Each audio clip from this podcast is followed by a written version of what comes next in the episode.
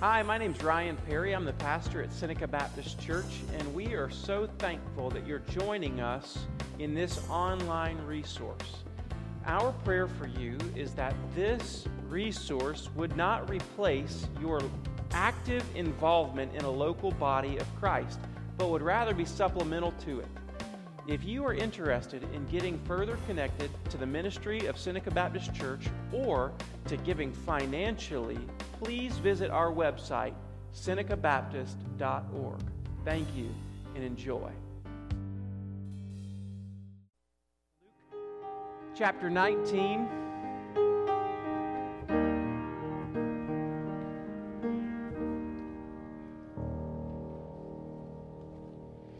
That was a new song for me. But so here's what I want to do. Mr. James, would you put up the next to last slide on that last song? Uh, I says, I look to the King immortal, eternal, immortal, invincible God. That was a new one on me. Anybody else that was new to? That was new to me. But let me tell you, that's, that's beautiful right there.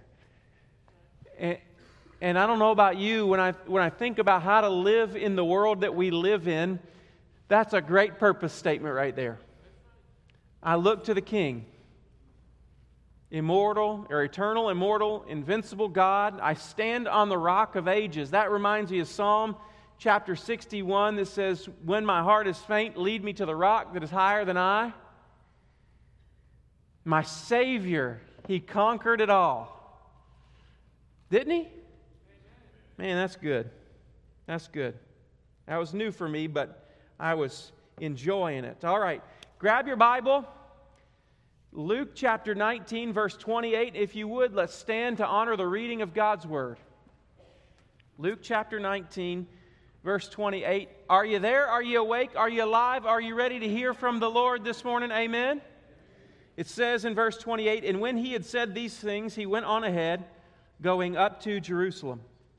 When he drew near to Bethphage and Bethany at the mount that's called Olivet, he sent two of the disciples, saying, Go into the village in front of you, where on entering you'll find a colt tied on which no one had, has ever yet sat. Untie it and bring it here. Verse 31 If anyone asks you, Why are you untying? You shall say this The Lord has need of it. So those who were sent away, sent, went away and found it just as he had told them. And as they were untying the colt, its owner said to them, Why are you untying the colt? And they said, The Lord has need of it. And they brought it to Jesus, and throwing their cloaks on the colt, they set it, they set Jesus on it. And as he rode along, they spread their cloaks on the road. And as he was drawing near, already on the way down the Mount of Olives, the whole multitude of disciples began to rejoice and praise God with a loud voice for all the mighty works that they had seen. Verse 38 saying, Blessed is the King who comes in the name of the Lord, peace in heaven and glory in the highest. And some of the Pharisees in the crowd said to him, Teacher, rebuke your disciples. He answered, I tell you, if these were silent, the very stones would cry out. Lord Jesus, we come into your presence and we want to hear from you today. Holy Spirit, come fill this room, not just this room, but every heart. Give us your divine voice that we might hear from you, we might feel your conviction, we might be turned in our hearts, and we might experience the redeeming work of the one true King, Jesus.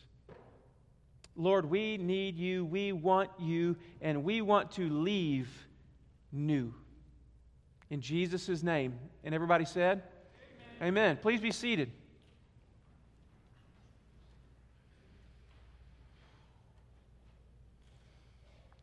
So, the title of today's sermon is Jesus the True King. Over the next few weeks, we're going to look at um, we're going to look at this idea of experiencing the real Jesus. And what I mean by that is sometimes we have um, this, this picture of Jesus in our mind's eye, and sometimes we don't see all of the sides of who Jesus really is. And to, over the next few weeks, I, I pray that we would experience Him, not just see Him, not just understand a little bit about Him, but we would experience Jesus like we've never experienced Him before. And because we experience Him, we would leave differently. That's my prayer. That's where we're coming. So today we're looking at Jesus, the true King. So, as we start, uh, that's what we see in this passage that Jesus reveals himself as king, and the disciples and the crowds even hail him as king. But what I want you to understand today, as we dive in, is that the Bible is a story of kingship. We were created to know the king, to love the king, to serve God, the one true eternal king. We were created for that purpose. And that is exactly what happened when Adam and Eve were created and put in the garden. They loved God, they served God. Jesus, or God, was their king. All was right in the world until Genesis chapter 3. And in Genesis chapter 3, sin entered the world. And I want you to understand that sin was not just when God told them what not to do and they disobeyed God. But sin was when mankind rebelled against the reign of the one true king, and they desired in that moment to be their own kings and queens. They desired to be their own rulers. They rebelled against his lordship. And from that day on, each of us has been seeking something or someone to serve. That is who we are. You're going to find something to serve. We talked about it in Sunday school class this morning that we've all been created to serve something, someone, and if we can't find out who that is, we're going to find something to fill the void in our lives. In Egypt, the Bible reveals, in Egypt, Israel served the false gods of Egypt. And then God revealed himself through the plagues and the Passover and in the wilderness, he gave him the law, and there was a pillar of cloud by day and a fire by night, and God was revealing himself as the king of Israel. And they were brought back to worship the king of Israel. And in the, the wilderness, even though it was good for a little while, in Exodus chapter 32, they, Moses had gone up on the mountain a little too long. And they created a king made of gold in the form of a calf, and they bowed down and worshiped it, and they thanked it for rescuing them from Egypt. And so Israel comes into the promised land, and, and in, instead of doing what God commanded of them in the promised land, which to, was to live as a distinct people, Israel came into the promised land and say, they said to God, God, you see all the nations around us, they've all got a king. We want a king like them. We want to be like the nations. And God said, I didn't create you to be like the nations. I made you distinct. I set you apart as my chosen people. I don't want you to be king. And they told Samuel the priest, Give us a king. Samuel went to the Lord and said, They want a king, God. And God said to Samuel, It's okay. I want you to do what they've asked of you. I want you to give them a king because Samuel, it's not you they've rejected, but it's me they've rejected from being their king. Samuel gave him a king. The first king was not such a great king. The second king was a king after God's own heart. And then, over the course of Israel's history, there were some 40 kings in the northern and the southern kingdoms of Israel and Judah. Some were great kings, some were evil kings all of whom, every king that Israel had, failed to fill the need in Israel's heart, failed to do what they hoped that the king would do. They would hope the king would bring protection, and all these kings failed to do so. They hoped that the king would satisfy.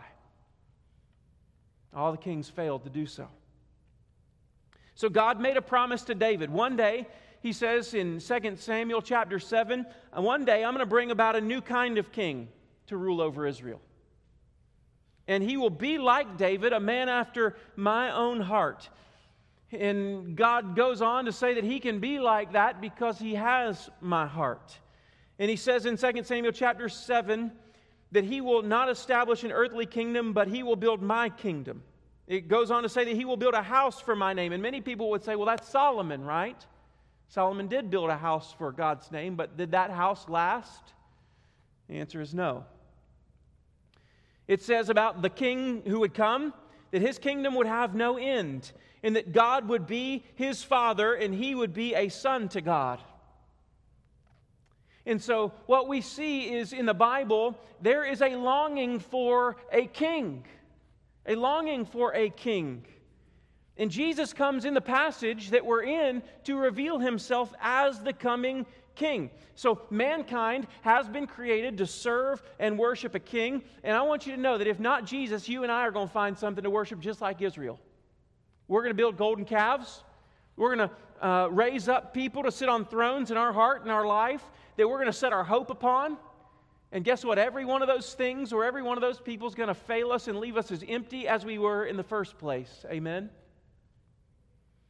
We're going to find something to serve if it's not Jesus. And it, it could be comfort or sports or recreation or achievement or success or possessions. And we will serve them and give our lives to them, hoping that we could be satisfied, but we're still going to be hungry and thirsty at the end of the day.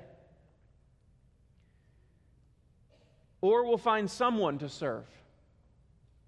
If it's not Jesus, we're going to find someone to serve.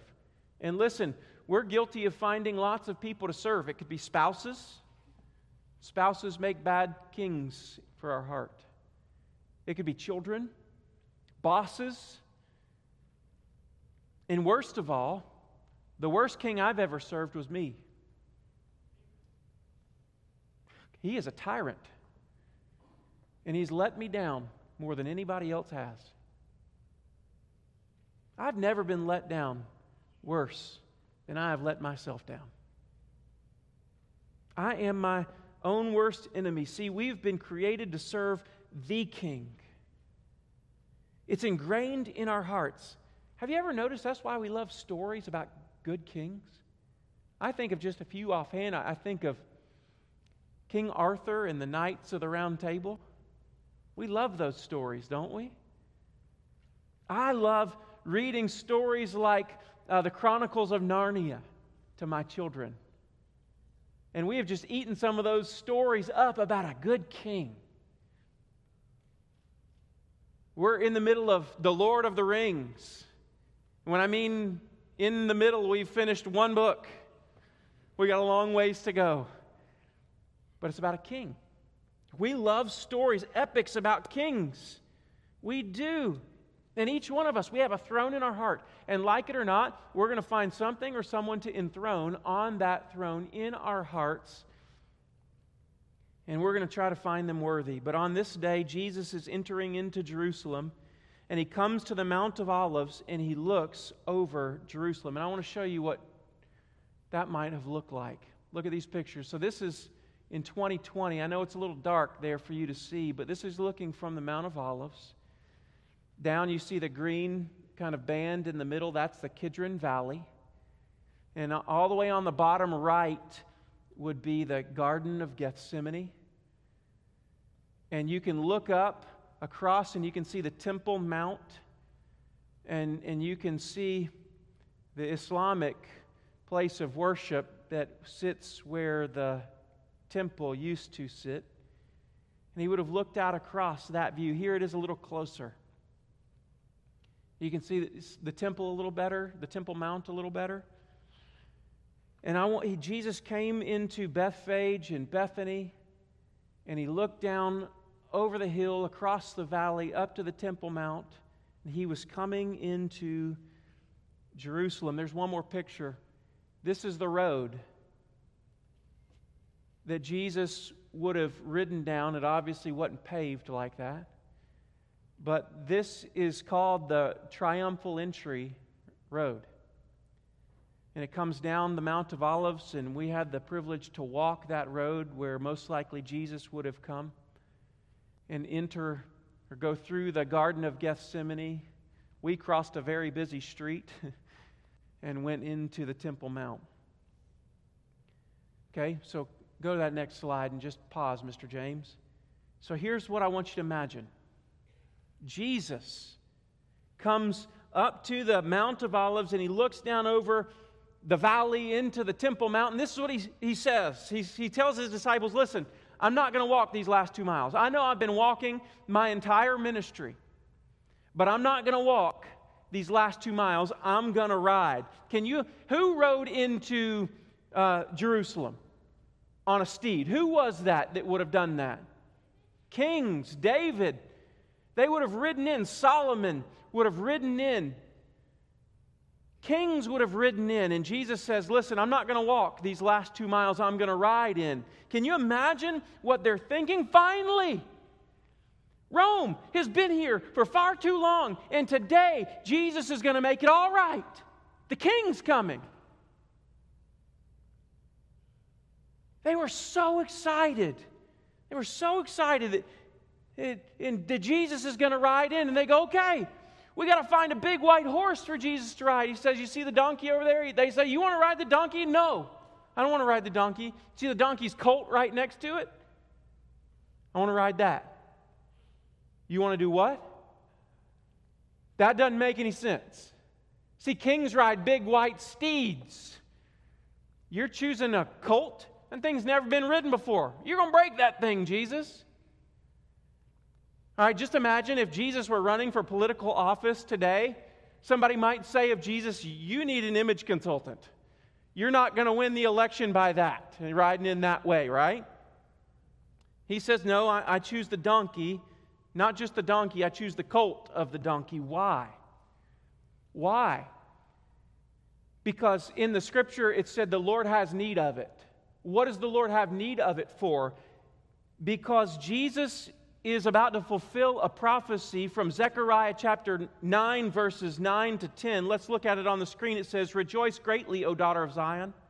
Shout aloud, O daughter of Jerusalem. Behold, your king is coming to you. Righteous and having salvation is he, humble and mounted on a donkey, on a colt, the foal of a donkey. So Jer- Zechariah chapter 9, verse 9 says that the king will come into Jerusalem not on a steed, not on a war horse, but on a foal of a donkey. And then it goes on in verse 10, it says, I will cut off the chariot from Ephraim and the war horse from Jerusalem. I'm going to cut it off. My king's not going to ride a war horse in. And it says, And the battle bow shall be cut off, and he shall speak peace to the nations. His rule shall be from sea to sea, and from the river to the ends of the earth. What's his reign going to be described by here in Zechariah chapter 9, verse 10? Peace. He's going to be the king of peace. In Luke chapter 19, look at verse 37 and 38. It says, As he was drawing near, already on the way down the Mount of Olives, the whole multitude of his disciples began to rejoice and praise God with a loud voice for all the mighty works they had seen, saying, Blessed is the King who comes in the name of the Lord, peace in heaven and glory in the highest. Here's what I want you to understand Jesus, the true King, has come not to make war, but to bring peace, to bring the peace of heaven to earth. How is it? How is it that Jesus makes peace. Jesus, he does not come to make peace by overcoming his enemies, but by dying for them. It's not the peace that this world can imitate, but an eternal peace with God because of the cross of Jesus Christ. How does Jesus make peace? He makes peace by dying on the cross for the sins of rebellious man, all the sins that we have committed trying to enthrone a king in our hearts. Jesus heals in an instant. He dies for there, and he makes peace with God for everyone who would trust him. Are you with me? Jesus' rule was a rule of peace, and his peace would be declared. He would speak peace to the nations. His rule will be from sea to sea. And the Pharisees, they rebuke him. They rebuke Jesus for, and for his disciples. He, do you hear what they're saying? Jesus, do you hear what they're saying? They're calling you king. They're worshiping. I want you to note that Jesus doesn't stop them. Jesus doesn't stop them, which is problematic. It's problematic because either Jesus is a heretic who is accepting worship, he's accepting the declaration that he, in fact, is the king that, that the Jews have been waiting for, the promised king, the Messiah, the Christ, the chosen one the one who would set Israel free. There, he's accepting their praise, which is problematic unless he is who he says he is. It's very problematic. But he doesn't stop them.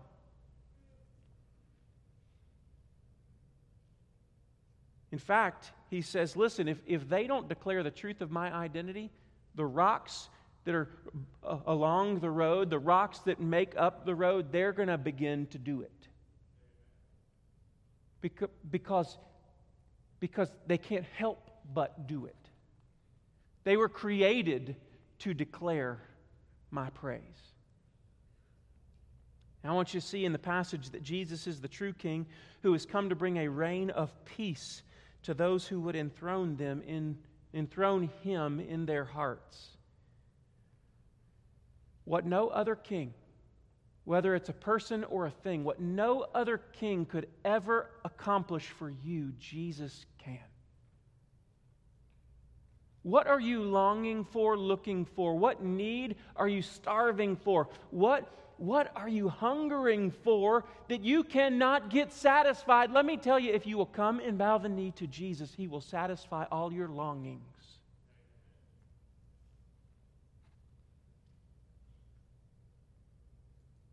Jesus will bring all of those things in full measure under his lordship. Jesus will satisfy our longing hearts and fill our empty souls. He's the true king that we've been waiting for. Not only is he the true king, here's the second thing that I want you to see in this passage he is a transforming king. He is a transforming king. There are two examples of how Jesus is the transforming king. Now, listen, as I was preparing for this sermon, my mind was absolutely blown by, by what God revealed to me through the scriptures. Two examples of how Jesus transforms. The first one is in verses 39 and 40. Okay, it says, And some of the Pharisees in the crowd said to him, Teacher, rebuke your disciples. Don't, remember, don't forget, here's what they were saying Blessed is the King who comes in the name of the Lord, peace in heaven and glory in the highest. He says, Teacher, rebuke your disciples. He answered, verse 40, I tell you, if these were silent, the very stones would cry out. And most of us would think, well, that's beautiful. Isn't he exaggerating a little bit? Isn't he just trying to make a point? And he is trying to make a point, but that's not all he's doing in saying that the stones will cry out. Jesus is talking about a theme in the Bible. In the Bible, sin didn't just cause individual problems and pain. Have you ever noticed that your sin doesn't just cause you pain, sometimes it causes other people pain? Are y'all awake out there? Christopher, I need you to go get the shock pad thing. We're going to need that this morning, okay? Listen, our sin doesn't just cause, cause us pain, our sin causes others pain. And it's not just individual. The fall in Genesis 3 brought brokenness and sickness upon the entire world, even God's creation. That's why chapters like Romans 8 says creation groans, longing for redemption. All of creation is groaning. That's why Jesus, when he's talking about what's going to happen when the end comes, he does mention a lot of cosmological, natural disasters that will take place. Why? Because creation is groaning in longing for the redemption of the sons of God. Sin is not just an individual problem, sin is a cosmic problem. It's cosmic, it's so much bigger. Ryan, are you just making stuff up based on one verse? No, let me prove it to you. Isaiah chapter 55, which talks about the kingdom coming, it says, For you shall go out in joy and be led forth in peace. The mountains and the hills before you shall break forth into singing, and all the trees of the field shall clap their hands. What's going to happen? Creation, before God, when He comes, creation is going to break forth into singing, and the trees are going to clap their hands. Psalm 98, verse 7 through 9 says, Let the sea roar and all that fills it, the world and those who dwell in it. Let the rivers clap their hands. Let the hills sing for joy together before the Lord, for he comes to judge the earth. He will judge the world with righteousness and the peoples with equity. Psalm 96, 11 to 13 says, Let the heavens be glad, let the earth rejoice, let the sea roar and all that fills it, let the field exult and everything in it. Then shall all the trees of the forest sing for joy before the Lord, for he comes. For he comes to judge the earth. He will judge the world in righteousness and the peoples in his faithfulness. That's very poetic, Ryan. Sounds like poetry. No, it's, this is a truth of the gospel of Jesus Christ that under the lordship of Jesus, the true King, all creation will be restored to fulfill their original intended purpose. Even the stones, even the trees, even the mountains will cry out at the coming of the King of Kings. Now, listen to me. If that's what's going to happen to the stones and the rivers and the trees and the mountains, how much more should we be restored by the lordship of Jesus Christ in our heart? How much more should we fulfill our intended purpose, which is to bring glory to the name above every name? Have you ever heard me fuss at you about singing a song with your words and not with your heart? This is why. Because when Jesus is my Lord, He restores me to accomplish what God created me to do. Well, Ryan, I just don't like worship. You're going to hate heaven, brother. You're going to hate it.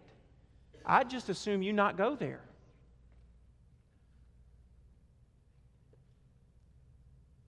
We were created for worship.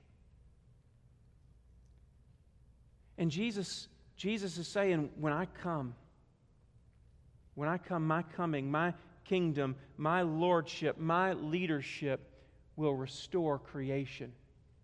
And therefore, it should restore you.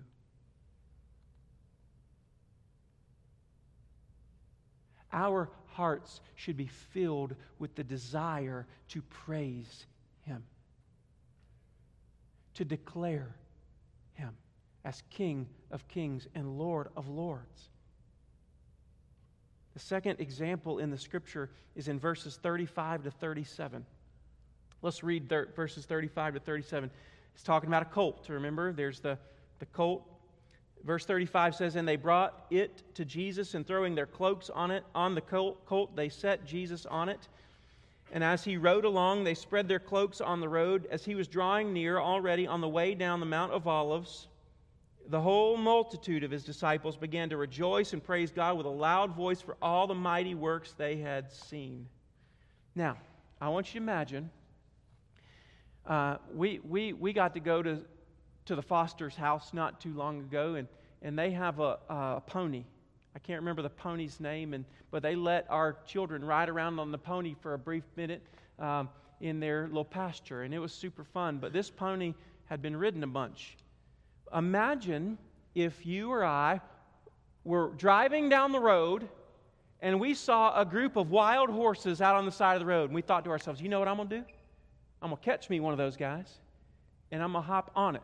Now, what happens, because we're, we're, not, we're not cowboys, what happens if you or I try to do what Jesus did, which is to ride a, an unridden colt through a screaming group of people who are praising him with a loud voice? What happens if you and I are going to do that? Do you think the colt's going to look, up, uh, look up at us and go, Where should we go? At your service. Of course not. There's going to be neighing and biting and kicking and bucking, and it ends with me on the ground going, ow. Right? Right. But that's Uh, that's me. Why was that happen? But because before you can ride a horse, you've got to do what to a horse? You got to break a horse. Same with other animals. I train my dog, and I, I try, I'm trying to train a cat, but Lord help us. Lord help us. See, they have to be trained. In other words, they have to be broken before they're useful or domesticated. You have to break them of their wild nature before you can ride them.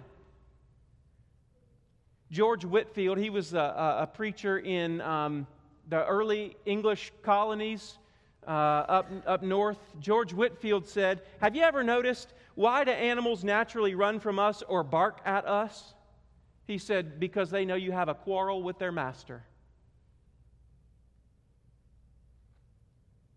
But here Jesus is. Jesus is climbing aboard on the bad idea train, it seems. This is going to go badly. Can you imagine what his disciples were thinking? The donkey? All right. No, the colt. It's never been ridden. Mm.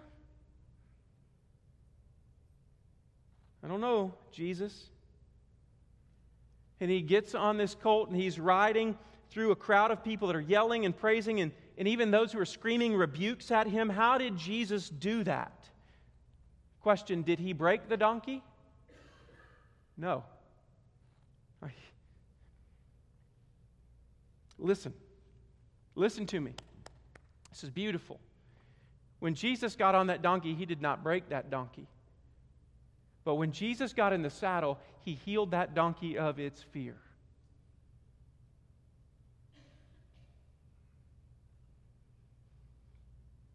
He healed that donkey. The little donkey was calm and steady on the road because it had Jesus in the saddle.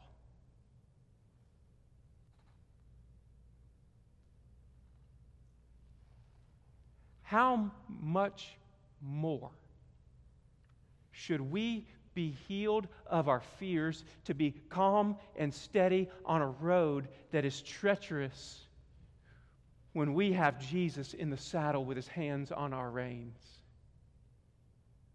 See, Jesus did not come to break you, but to heal you and to restore you.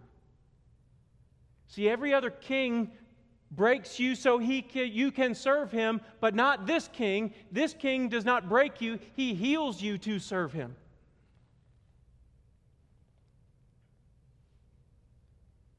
He restores you to fulfill and accomplish your God given purpose. Why is it then that so many people remain broken? Why is it that so many marriages remain hurting?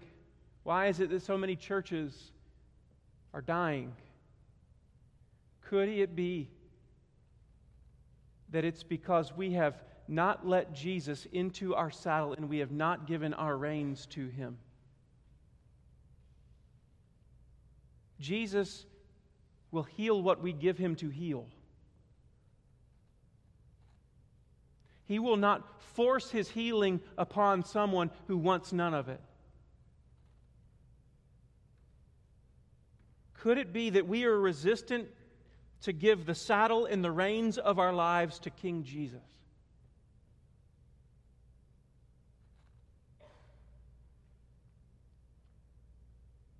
I want, you to, I want you to hear this phrase the transforming work of Jesus is about his lordship and his leadership. Saddle and reins. He sits in our saddle as king, as Lord. He takes our reins as leader. And the transforming work of Jesus hinges on his lordship and his leadership.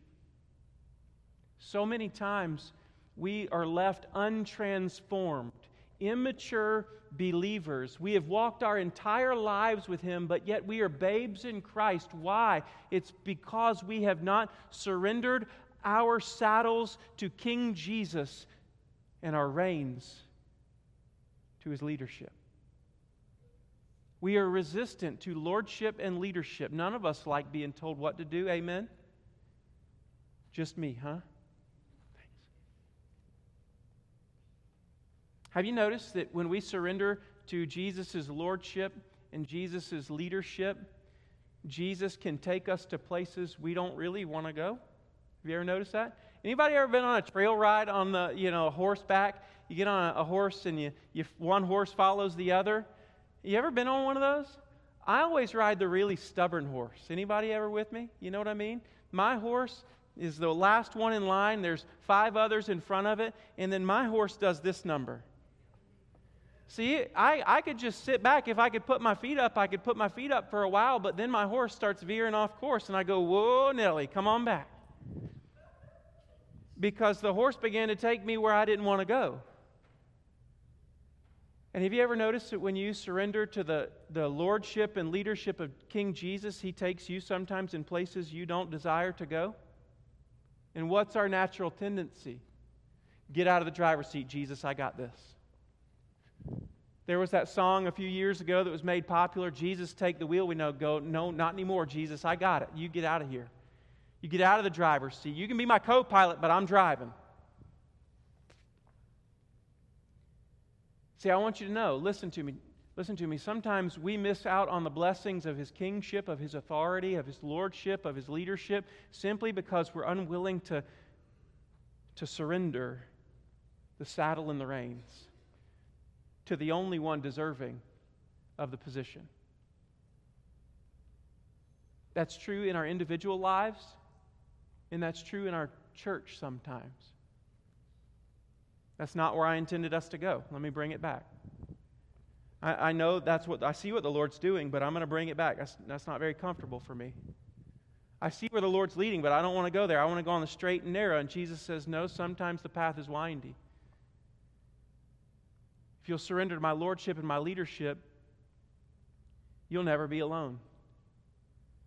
I will take you places you never intended to go, and we will do things that you never intended to do, but at the end of your days, you will be more satisfied than you've ever imagined.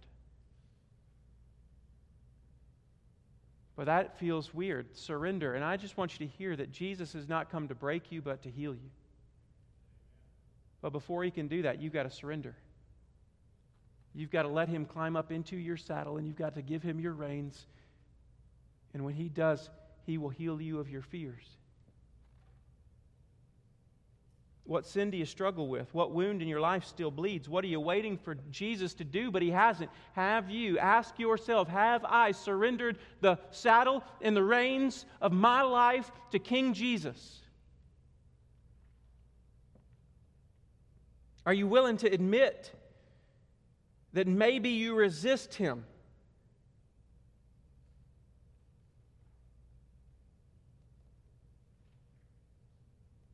As individuals, we do it. As churches, we do it. Why do churches fight and grumble and close their doors? Why? Because although they might name Jesus, they haven't crowned him.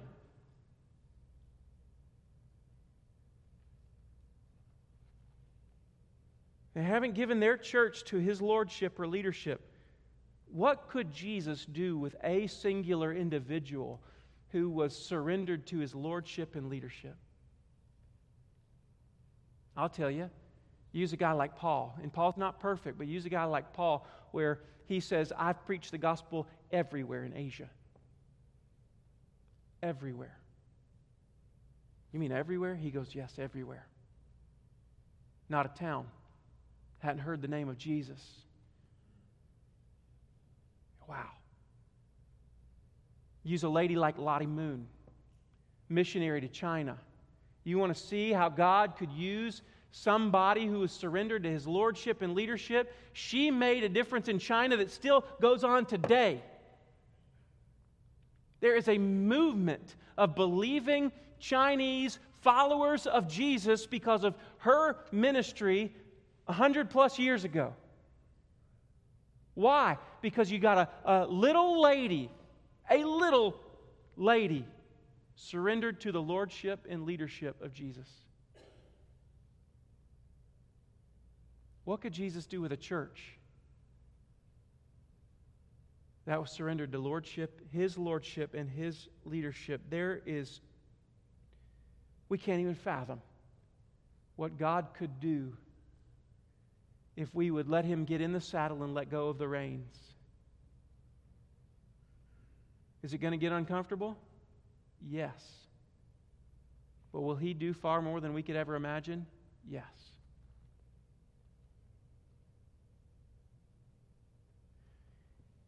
Last week we used a phrase, and I'm going to close. Last week we said, You've either got to crown Jesus as king or crucify him. You got to crown him or kill him. Those are your only two options. You can't come to Jesus with just a, a casual like. I like him. He's all right. He's a good guy. We can hang out some. Can't come to Jesus that way. He's either got to be your king or, or you need to kill him as a heretic. There's no middle ground. There's no middle ground. And, and oh, that we, oh, that you and I would surrender our saddles and our reins to King Jesus and let Him do with us and through us what we could never imagine to do. Oh, that we would surrender our churches to King Jesus. Don't resist Jesus, the true King. Let me tell you, when you surrender to Him, He will never meet your expectations the way that you assumed He would meet your expectations, but He will never let you down. His yoke is easy, and His burden is light. Crown Him, crown Jesus as King in your hearts today. I'm going to ask you to stand. I'm going to ask you to pray with me.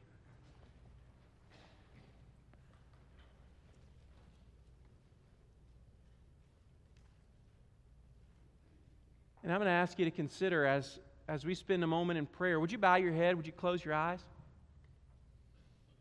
We, we've created a culture that, that doesn't like movement in this moment of invitation or response.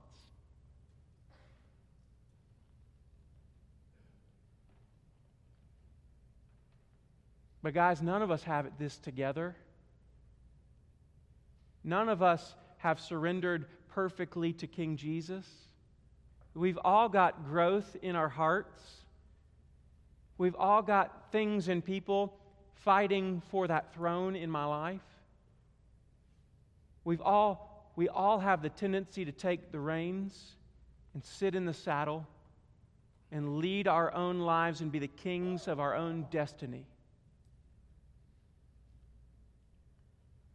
But today, if you're here, Jesus is giving us the opportunity to start afresh.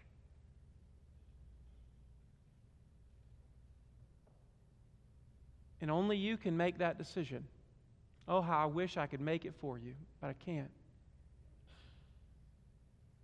Maybe today, as we spend a moment in prayer, you'd say, This is what the Lord is telling me to surrender. This is the thing that fights for the throne in my heart. And I want to lay it down today. And I want to surrender to Jesus' lordship and leadership in my life.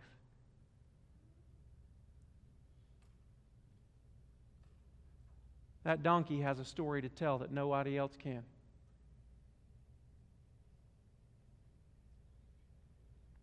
Father, would you work in our hearts today? Would you lead people to respond to you today? To take the next step of what it means to surrender to you today? Would you convict and lead and remind us that our sins are forgiven not through what we do, but because of the blood of Christ? So we don't do this so that you would love us, we do this because you do. We don't do this so you won't break us. We do this because you haven't. We surrender because of the mercies of God. We lay our lives down a living sacrifice. So help us, Father, to lay our lives down before you in surrender.